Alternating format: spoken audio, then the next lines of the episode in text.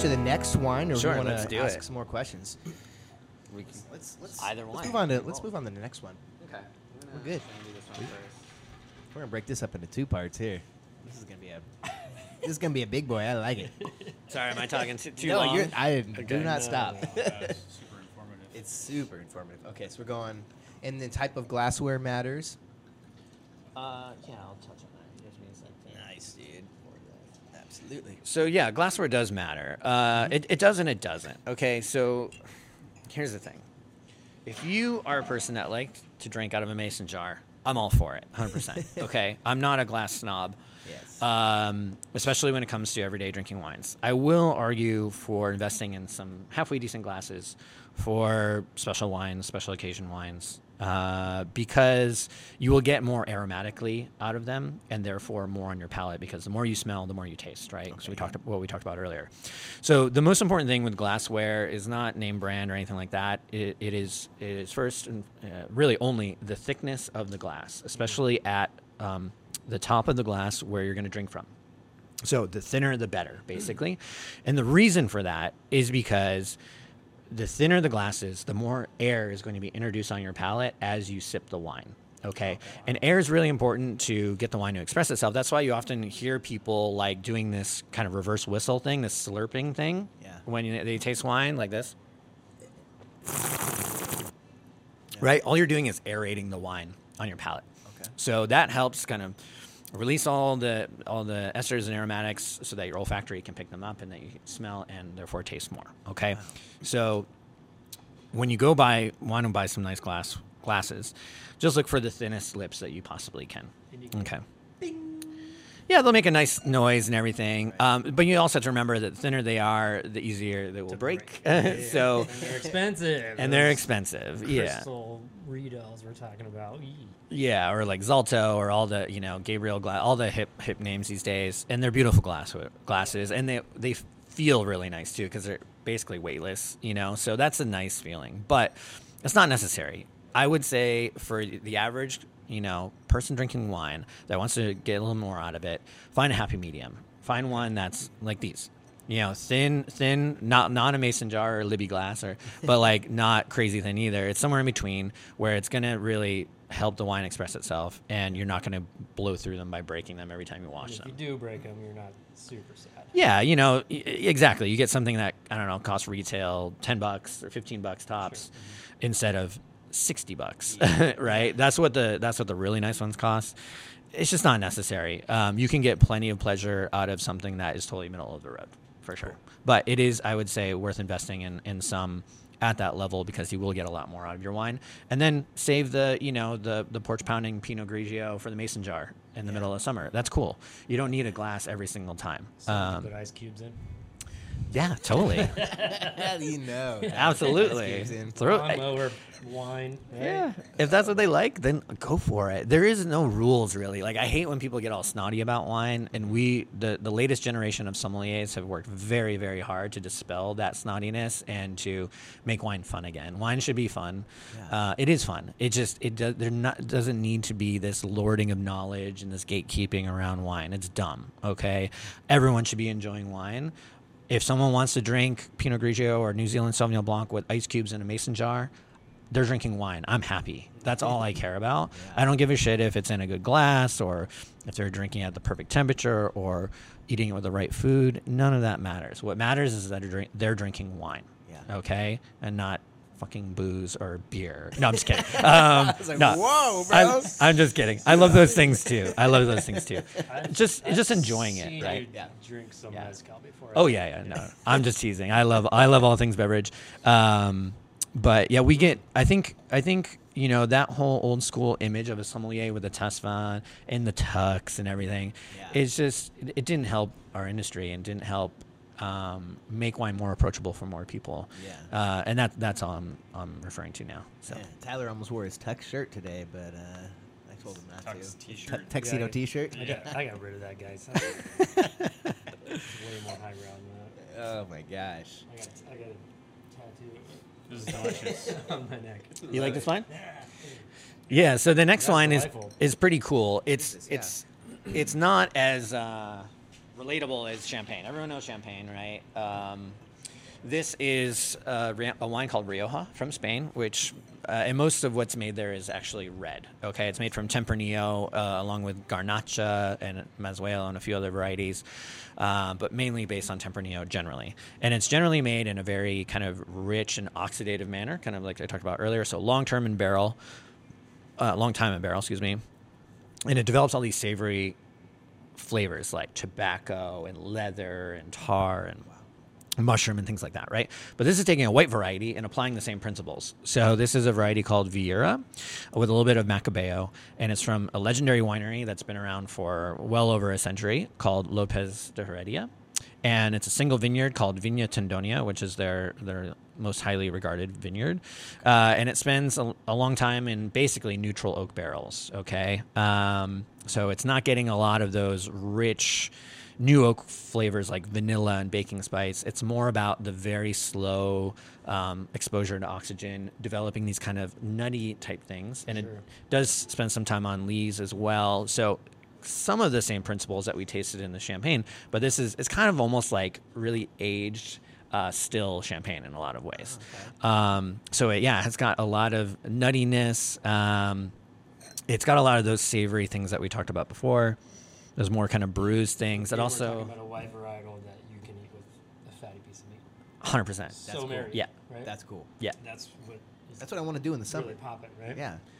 Absolutely. Yeah, you want like again, you don't want to be drinking Cabernet when it's 85 degrees out. I don't, anyways. Maybe some people can do it, but for me, it's just, it's just my palate just gets shot so fast, right? Because you've got wine that's you know red wines are generally served at warmer temperatures than whites um, and that's something to keep an eye on too for those of you listening that have an interest in, in wine and, and let's say only red wine is to really drink your wines at roughly the right temperature and when i say roughly i mean for reds you generally want them around 60 to 65 degrees no warmer than that um, because all you get is alcohol when they're too warm and they just become overpowering on your palate Sure. What's the ABV on this one? uh, so yeah, this one is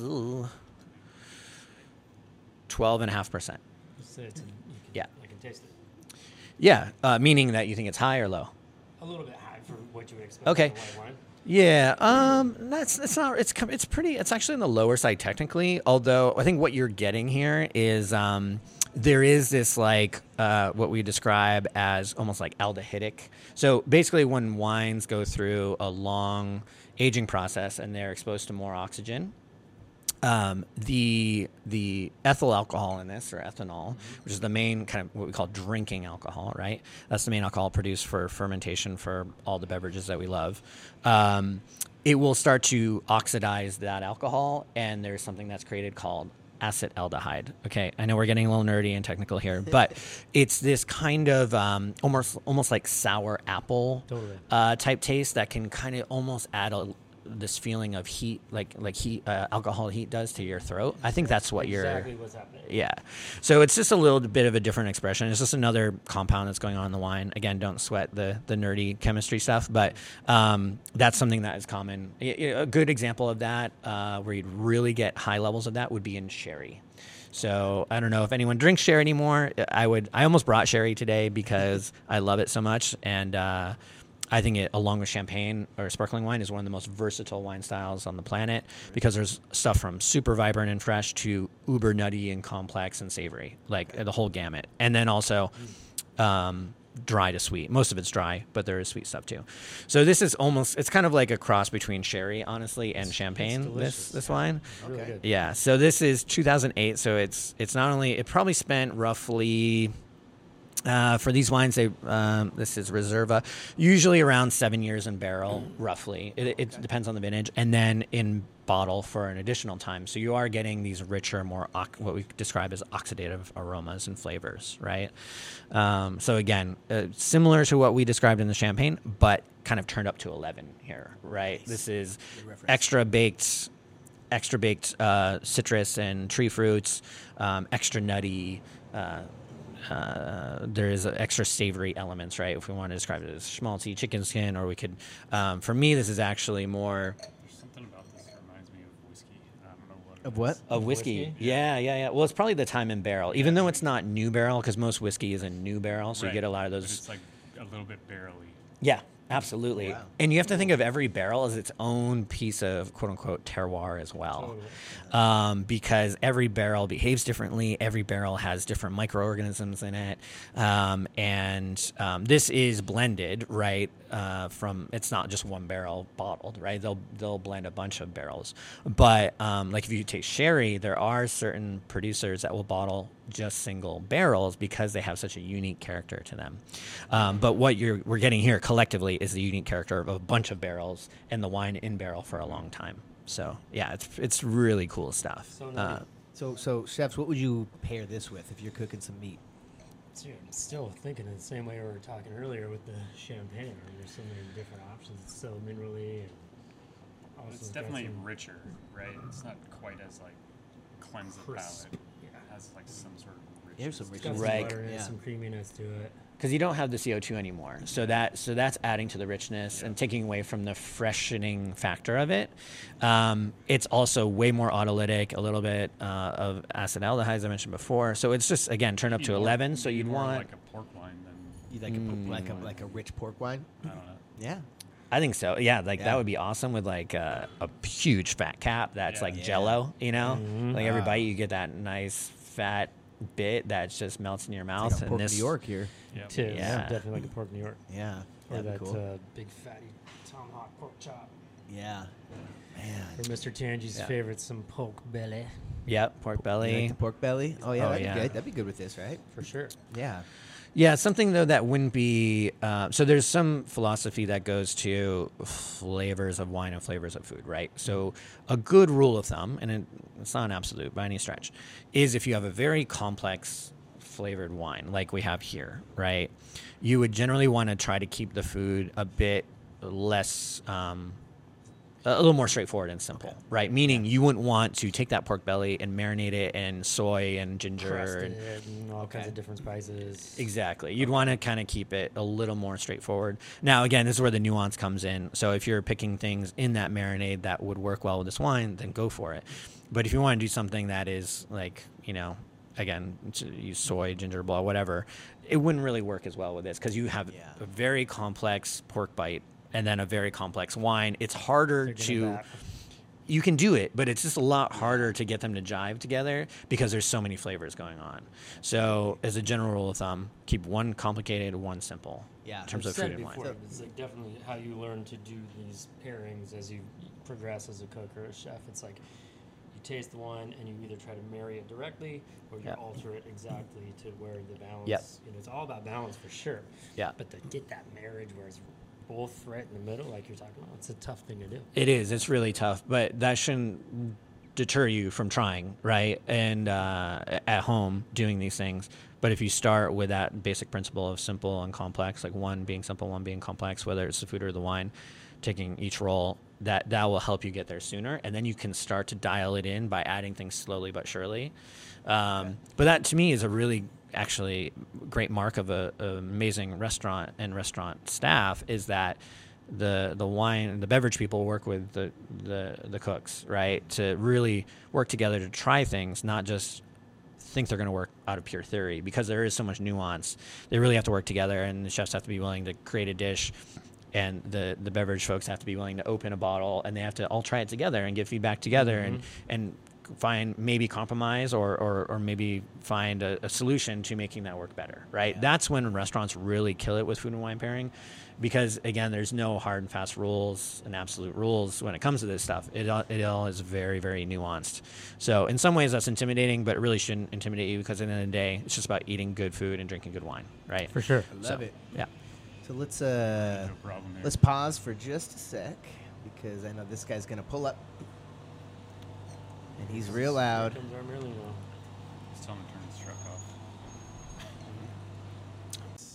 Okay. Mm. All right, so we're gonna be uh, unpacking this uh, Merlino order here, but we're gonna just keep rolling with it because we are tasting wines with this Master Som, and we're having a good time. And I was just mentioning how cool it is that we're doing a, a meat and wine pairing podcast, and we're using all white wines. I thought that was awesome, man. You, we're like breaking the mold. You know, it's it's you, you would never think that. You know, most people would never think that, and I think it's really cool giving them some options on some unique things. Um, so. So, what's this third wine you have paired with us here? Yeah, so the third one is coming from a region in France called Alsace, uh, which is on the eastern border uh, with Germany. And um, it's a really fascinating region from a historical standpoint because uh, at certain points of its history, it was part of France, other uh, points, it was part of Germany, and it's kind of flip flop back and forth. And as a result, uh, it, it's developed a very unique kind of subculture that's not quite French and it's not quite German. It is Alsace, and it's a breadbasket of really delicious foods and wines. Um, some of the best. Yep. Sheesh. We'll just hang on one sec. It's- all right. Okay, we good? Yeah. Let's give it a shot. Okay, Let's give it a shot. So going back to Alsace, uh, it, it's a really amazing place from a from a food and culture standpoint because of this interesting history. Uh, like one of my, it sounds weird, but one of my favorite, my favorite period jam on the planet is made in Alsace, like jelly jam. You know. Oh, okay. Um, uh, and the food is really interesting because it's a lot of like uh, cured stuff, um, but also um, again the big German influence, but French influence. It's very strange, but it's a really cool, beautiful place that sits along the Vosges mountain range, and all the vineyards are planted on the slopes of the of the Vosges, and um, they get really high levels of ripeness there because they are protected from the weather. And the wines as a result become very very complex. Uh, but it's a tough spot from a consumer standpoint because sometimes the wines have a little bit of residual sugar and sometimes they don't. So you know sugar's not very in vogue these days. Um, and i understand why you know it can be frustrating to not know what exactly the wine style is going to be. And that's why it's important to develop a relationship with your local wine shop. Uh, but when you get the wine that falls within your style, they are just immensely complex. You could write a tasting note on these wines that's you know a mile long because they just can hang on the vine and develop so many flavors for so long. So this is uh, Marcel Deiss. It is 2016 Grasberg, which is. Uh, a really cool site that sits above a very one of the most famous sites in the whole region called Altenberg de Bergheim and it's a co-fermented field blend. So meaning that it's uh, mainly three different varieties: Riesling, Gewürztraminer, and Pinot Gris, that are all grown together and then harvested together and co-fermented, fermented together. Um, and he's a big proponent of dio- uh, biodynamic farming and um, also the field blends, which is the traditional style from this region. And it does have a little bit of residual sugar, what we will refer from here on out as RS, just to save ourselves some words. Um, and that's a common wine term, RS, residual sugar. Uh, but it's not at a level that is cloying. Uh, there's still lots of acidity and freshness in this. It's just giving it a little bit of weight. But it also gives it a lot of flexibility in terms of food and wine pairing because if you have a little bit of spice in your dish, a little bit of residual sugar goes a long way to taming that spice. And so, like the classic combination would be, you know, Prädikat, German Riesling, meaning, you know, Spätlese or something like that, with like Thai food, right, or some or something along those lines. Um, so this can work in that same with that same concept, but at a lower residual sugar rate and is therefore I think more flexible because you don't have as much sugar to contend with, right? So if you're talking about um, in this case bulgogi, okay, Uh, like you do the the the flank and ribs uh, with bulgogi marinade, or that's how I do them at home, anyways. You do it here with something else, I think. Um, you know, slightly sweet but also slightly spicy that marinade, right? And so that I think would be perfect with this. Um, this is something where you could take that pork belly that we are talking about earlier and add some zhuzh to it, you Yeah, know, spice it some up. spice it up, This and this would really work. Yeah. tons going on in this. Yeah, You it's like in- you can. I mean, it's like so many different avenues that you can go. I mean, like really dry cheese, or even a funky cheese. Like there's dry hams, all kinds of Yeah. different things that can right. You can pick it up on some smoke here. Absolutely. Yeah, there is this kind of smokiness to it. Um, there's, you know, with these co fermented wines, what happens is these varieties will all have slightly different vegetative cycles, meaning they will ripen at different rates. And so when you harvest them together, which is not always the case, sometimes they'll go through and they'll pick one variety and then through another. But in the traditional sense of field blends, they will go through and pick everything at once. So that means some things are slightly underripe, some things are slightly overripe, and some things are perfectly ripe in the middle. So they all kind of balance out in the wash generally, and the underripe stuff adds more acid, so it compensates for the overripe stuff. But you get all this this huge array of flavors because you get underripe flavors, overripe flavors, and just right flavors all together. And then the longer the wine kind of melds in the in the fermenter and in the bottle together, like this is 16, right? 2016, so it's had some time in bottle. Um, the more complex it gets because all those things become more cohesive. And so again, you can write a tasting a mile long on this thing. It's just so so much going on. so much going on, and it's so delicious. And that little bit of RS is just adding weight in the mid palate and just a hint of sweetness on the finish. But if you had something that was slightly spicy, and I'm not talking real spicy here, like very mildly spicy, you wouldn't even think about that residual sugar, right? And we're only talking about tiny amounts here. This is probably our threshold generally is about four grams per liter. Okay. What does a gram look like? A gram looks like a quarter teaspoon. So you're talking about in a lick in a liter of liquid. Um, f- if four grams is our threshold, you're looking at one teaspoon of sugar, what would look like granulated sugar, in an entire liter. We're not talking about big calorie counts here, okay? And I think that that's something that you as as wine drinkers and lovers listening to this need to realize is that a little bit of residual sugar is not going to kill you. It's not a bad thing. It's actually playing a very important role here. And to give you some context, Coca-Cola has about 120 grams per liter. okay. So if we're looking at, say, because we're tasting this and our threshold is four, let's say it's at 10 grams per liter, right? We're looking at less than 10% of what co- a glass of Coca-Cola has, okay? So we're not, again, not talking about a lot of sugar. So don't sweat a little bit of sugar. It plays an important role. It adds complexity to the wine. It's not a bad thing. And don't, please, please don't shy away from it. Yeah, it adds diversity to your food pairing, right? Yeah, absolutely. It gives you more latitude to to s- experiment with different things. Exactly. You're not so you're not so kind of predetermined because it's like bone bone dry or, mm. or for whatever reason. You know, like you you uh, or has crazy amounts of acid. This kind of really rides the middle so well. Like it has some acid, but a lot of phenolic richness, meaning a lot of flavor. Has a little bit of sugar. Has just like a bit of everything going on, which makes it really, really versatile. Aging three grapes in a wine together is not a very common practice. Is that correct? It depends on the region. So if we look at, um, say, everyone's favorite grape, uh, Cabernet Sauvignon, right? Sure. Especially when it comes to meat. Um, if you're in, say, Napa, uh, could that be what we call a varietal wine, meaning 100% Cabernet Sauvignon, or 100% whatever that variety is?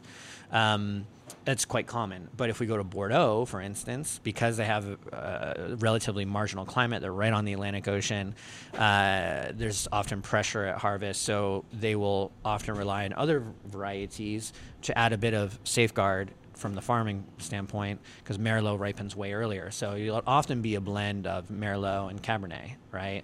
Um, but we associate Bordeaux with Cabernet because that's the one that everyone loves. And because of Sideways fucked everything up for Merlot still, even though that was like almost 20 years ago. That's, That's crazy. crazy. That was, yeah. that's- That was, I believe, 2005, and we're still close. feeling the effects of that. It's still there. Yeah, yeah. Wow. So um, yes and no. It really just depends on the region, um, and certain regions have different laws that require different grapes, etc. Just again, ask your local wine pro what's in it. It makes it life a lot easier. Um, if you have an interest in studying it, cool. But um, there's a lot. Of, you know, wine's made everywhere around the world. It's made in every state in the United States. Believe it or not. Every state? Every Wow. state. Wow. Even in Alaska. Really? Yeah. So Oh, it's um it's an extremely complex subject, which is you know why I like it because it's it's constantly evolving. But as we mentioned before, but also there's so many different iterations of it around the world. What grapes do they grow in Alaska? Mostly hybrids. So what we're tasting today, everything we're tasting today, is from a, a set of grapes called Vitis vinifera, which is a European-based grouping of grapes that is responsible for most of the quote-unquote fine wine. Um, we have native grapes here in North America. Uh, on their own, most people don't like them because they have off flavors. Um, but there are folks uh, um, that work in uh, genetics, et cetera, that have taken two different species and hybridize them, cross them, to get some of the better flavors from Vitis vinifera and more of the hardiness from the North American varieties like Labrusca, etc.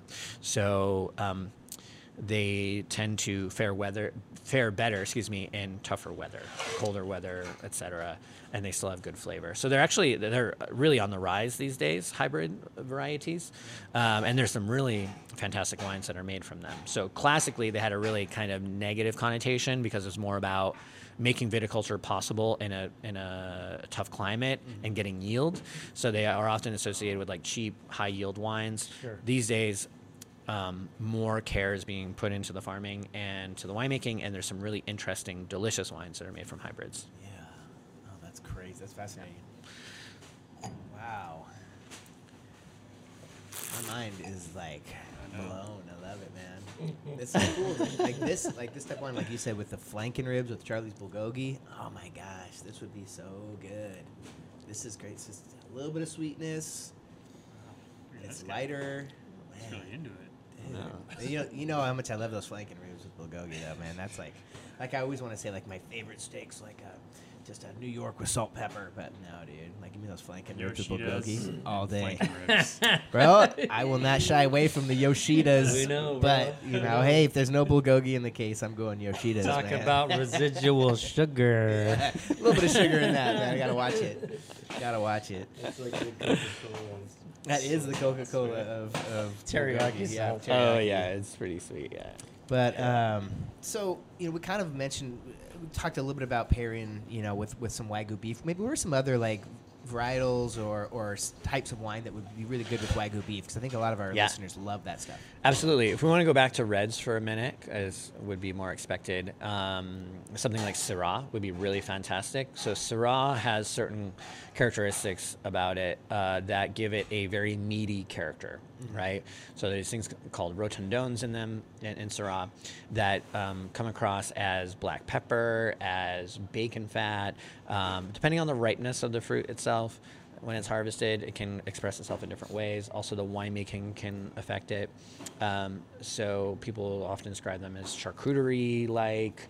Uh, so you can kind of bridge the meatiness, so to speak, between the variety itself of Syrah and the meat itself, right? So that can be something that can work really, really well.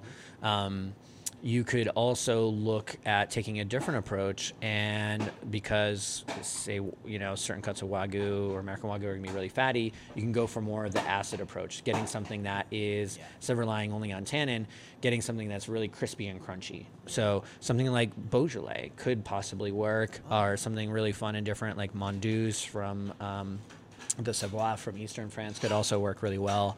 Um, uh, Malbec grown at high elevation in Argentina, not seeing a lot of oak, seeing more like concrete, maybe from uh, like Sebastian Zuccardi is a great example of that. Would be really delicious. And I mean, I mean, if you want to go anywhere for like the mecca of beef and wine together is Argentina. yeah. the okay. the ritual of the asado, the Sunday cookout that takes all day, that you, just eat and eat and eat. You know, many cuts, uh, different cuts, and many different proteins. It's just like it's the coolest thing. If you haven't been there, you need to go and experience it. It's just it's the best. It's the absolute best. I so go, that's always you know good approach too is you you know the old saying of what grows together goes together right Okay. which is kind of corny but it- it's true right you can go to to I don't know Loire Valley and look at those amazing goat cheeses that are made and understand that the goats are eating a lot of the same things that are growing near the vineyards and um, you know a lot of Sauvignon Blanc and Chenin Blanc are grown there so there's a lot of bridging almost through terroir in a way because the goats are eating the stuff around the grapes that are growing and there's certain compounds that are shared between Craziness. That's nuts. yeah like all of those things it, and you're this is the kind of the next wave of looking at wine in my opinion is looking at it not as a singular thing but looking at it as a whole entity. Meaning okay you have grapes growing in a vineyard but what else is living around that vineyard what else is growing around that vineyard? Because when you get into monoculture that's where things get very sterile and stale and boring. But when you add more biodiversity to the area and this goes for, for farming beef or any any farm animals right? Bees all sorts of stuff. Honey. Yeah you can taste the difference in honey the- right? There's there's lavender honey. There's you know that's specifically made for that reason, right? Hundred percent. So this is what where wine is moving is more towards this kind of entire entity rather than saying this is Cabernet, right? And That's it. Yeah. End of story, right? That's that's no longer the conversation, um, and it's slow to move because you know there's some people that are intimidated by that factor. We don't fully understand it yet. Um, A little resistance, maybe. yeah, for sure, for sure. And there's also a lot of trendy bullshit that is happening too at the same time. Always. Yeah, that you you, you know you, we were just uh, when the truck was here talking about labeling, and you've done a podcast on that before. How there's so much bullshit within the Yeah. labeling of meat. The same thing happens in wine, not only through labeling but also through just trends about what is good in wine and what is ba- bad in wine. You know, like uh, to get on a soapbox real quick. Um, feel free to edit this out, but uh, is sulfur, right? Like a lot of people are. This is a hot topic in wine media, and now with the average consumer, is does this wine have added sulfur or sulfites, right? Because they've been they've been painted as a villain um, when the reality is that there's very little used in the production of wine, especially when you compare it to any kind of processed food.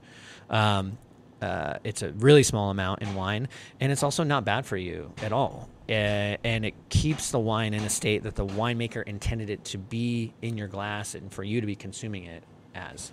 Um, because if you don't have a little bit of protection, if you think about the logistics of wine coming from a faraway place, it, it's generally really bad for the wine. Okay, if you want to drink a, a no sulf, sulfite added wine that was made in your local region, cool, go for it because you have way more control over the logistics of getting it from A to Z in your belly, right?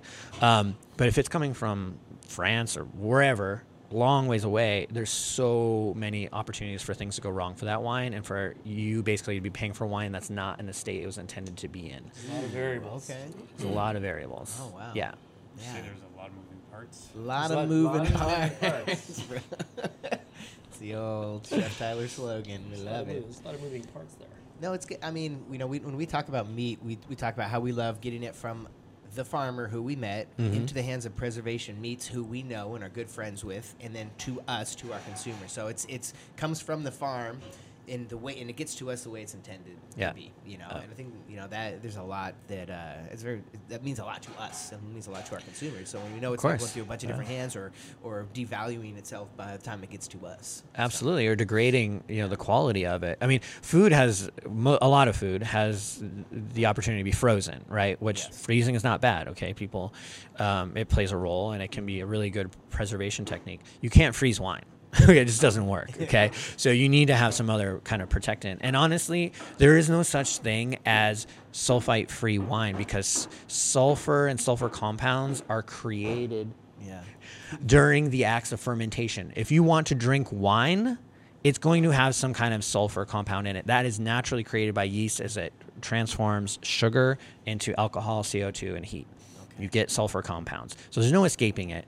And that's okay because there's nothing wrong with it. Sure, if you were to consume it at high levels, it would be bad. Okay? But we're talking very, very, very small, totally safe levels. If it wasn't safe, we wouldn't be able to do it. Okay. Um, and again, to compare it to like say dried fruit or many other foodstuffs, there's uh, many multipliers more of of sulfites in those things than there is in wine. So please don't listen to the hype. Okay, move on from sulfur. Don't believe the hype. Yes. Yeah, we need to focus on more important things like uh, uh, packaging choices and our carbon footprint for, uh, you know, transporting those, say, those big, Yeah. you know, Starfucker Cabernet bottles that you get out of Napa that weigh literally five pounds for the, just the bottle. Some in some extreme cases. Um, think of that impact. That's way more important to talk about than if the wine has a little bit of sulfur in it or not. Or um, let's talk about how much copper is used in the farming that is legally allowed in, in and necessary to a degree, but allowed in like organic, biodynamic, all that stuff. But what you know, what is the impact on the soil over years and years and years of using that? Because it's a heavy metal, it doesn't go anywhere, Yeah. and you're poisoning the soil. So let's talk about things like that rather than something that is inconsequential as sulfur in your wine. I, I'm exiting the soapbox now. Soapbox. And- Yeah. Stepping down. yeah. Just so Tanghe knows, my mom might be sending you a bar soap in the mail. Yeah. Wash your mouth out. I've already gotten one. I've already gotten got one. one. She's Yeah. Oh, okay. Yes. Yeah. I, For my whole life. I so thought that was knows part of the that. jam. Yeah, like Well, you guys swear all the time. So I Uh, We do. Oh, yeah, yeah. yeah, Okay. we do. Just Mama P. She, I don't know if she knows that you're her son because you you tend to uh, have a little bit of a dirty mouth. Appropriate. Yes, yes. You must get it from your father then. That's Yes. right. No. no, yeah. so you know talking a little bit about the wine labels is Yeah. there i think oh let's start off here i think a lot of people a lot of people buy wine based on price right? I know i, I do like oh i need a better bottle of wine i'm gonna go get that $30 bottle instead of the $10 bottle or a Mm-hmm. $100 bottle instead of the $50 bottle right? So is there anything like on these wine labels that you can you know look at and maybe uh, you know tell that there's they're a little bit better than than than, than others? You know is there is there one where hey this is a $20 bottle but it's actually better than a $30 bottle because of this? Is there anything like that? Because wine labels are very confusing i think to to to, to us to you know the normal people out there just wanting to have some some wine with meat They are absolutely confusing. And the problem is, it comes down to the individual region. They all have their own uh, requirements for labeling and what that label actually means, right? So, uh, a lot of people, I guess a, a good example of this is German wine labels, okay, which intimidate a lot of people because the names are stupid long and like, not stupid, they're very long and um, they it's in a different language, right? So, it's Yep. intimidating to, say, the average American consumer.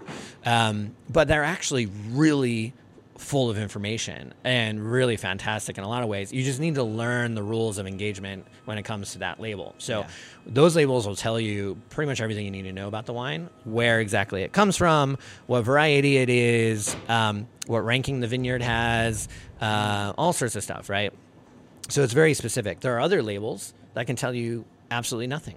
Okay, we call those proprietary labels. So they could be, um, it's just a name that the winery comes up with for the wine, right? Like, um, uh, I don't know, um, La Muse, right? To use a kind of cult Sonoma wine made by Verite.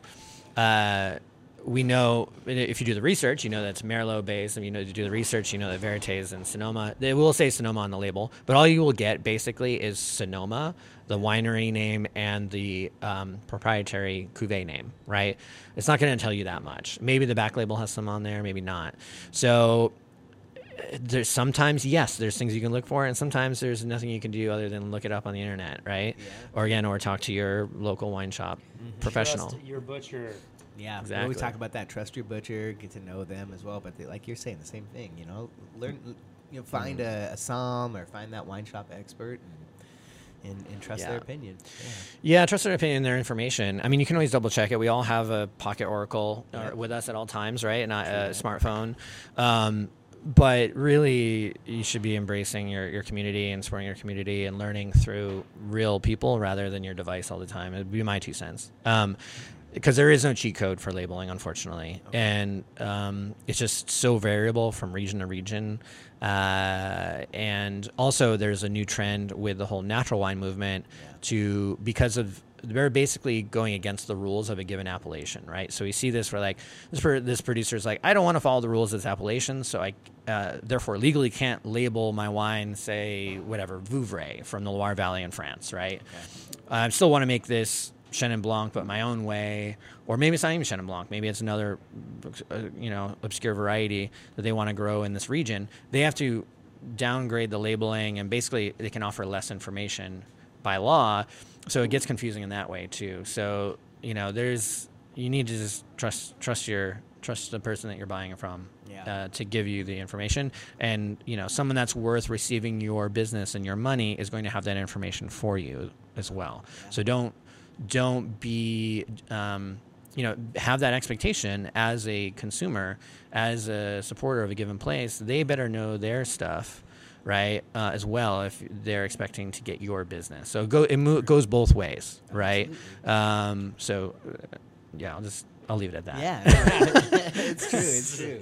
It is, you know, so instead of going into a big Bevmo and just looking at everything, you know, go to a local wine shop and actually talk to somebody and Absolutely. ask them for their It's advice, ex- man. It's It means exactly so much what more. it's exactly what we say to you know people about going out and buying meat. Right? You're gonna go to Yep. Costco. You're gonna go to the grocery store, or you're gonna come here and talk to one of us eye to eye, and Yeah. Yeah. where does it come from, and Yeah. what's the name of the farmer, and blah blah blah. And, I, and guess what? I, exact I cooked that last night and it was awesome. And I used this rub. Check it out. I All mean, it just means a lot. Yeah, to, to understand that. Well, Mm-hmm.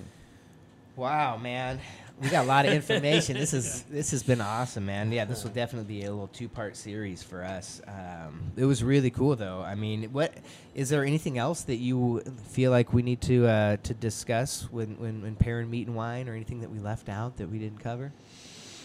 Just to reiterate what we talked about at the beginning, which is there really are no rules. I mean, uh, Experiment. experiment, have fun. Try you know, stuff. exactly. You, you should try stuff that you would think that would never work because it will often surprise you. Yeah, yeah. there there are pairings that blow me away all the time. I'm like, oh, let's just try this. It may totally suck. It may be totally awesome, Yeah. right?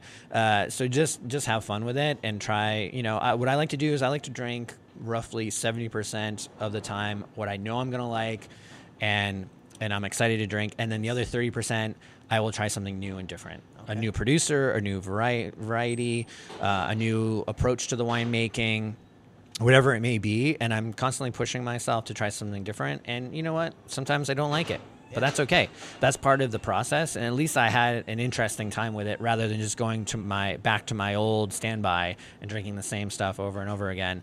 You know we have a um, not to get too philosophical but we have we have a very short amount of time on this on this earth and there's so many amazing things to discover to get stuck in like a small handful of things that we can rely on and only drink and eat those things is you're really missing out. So just push yourself a little bit. It doesn't need to be all the time.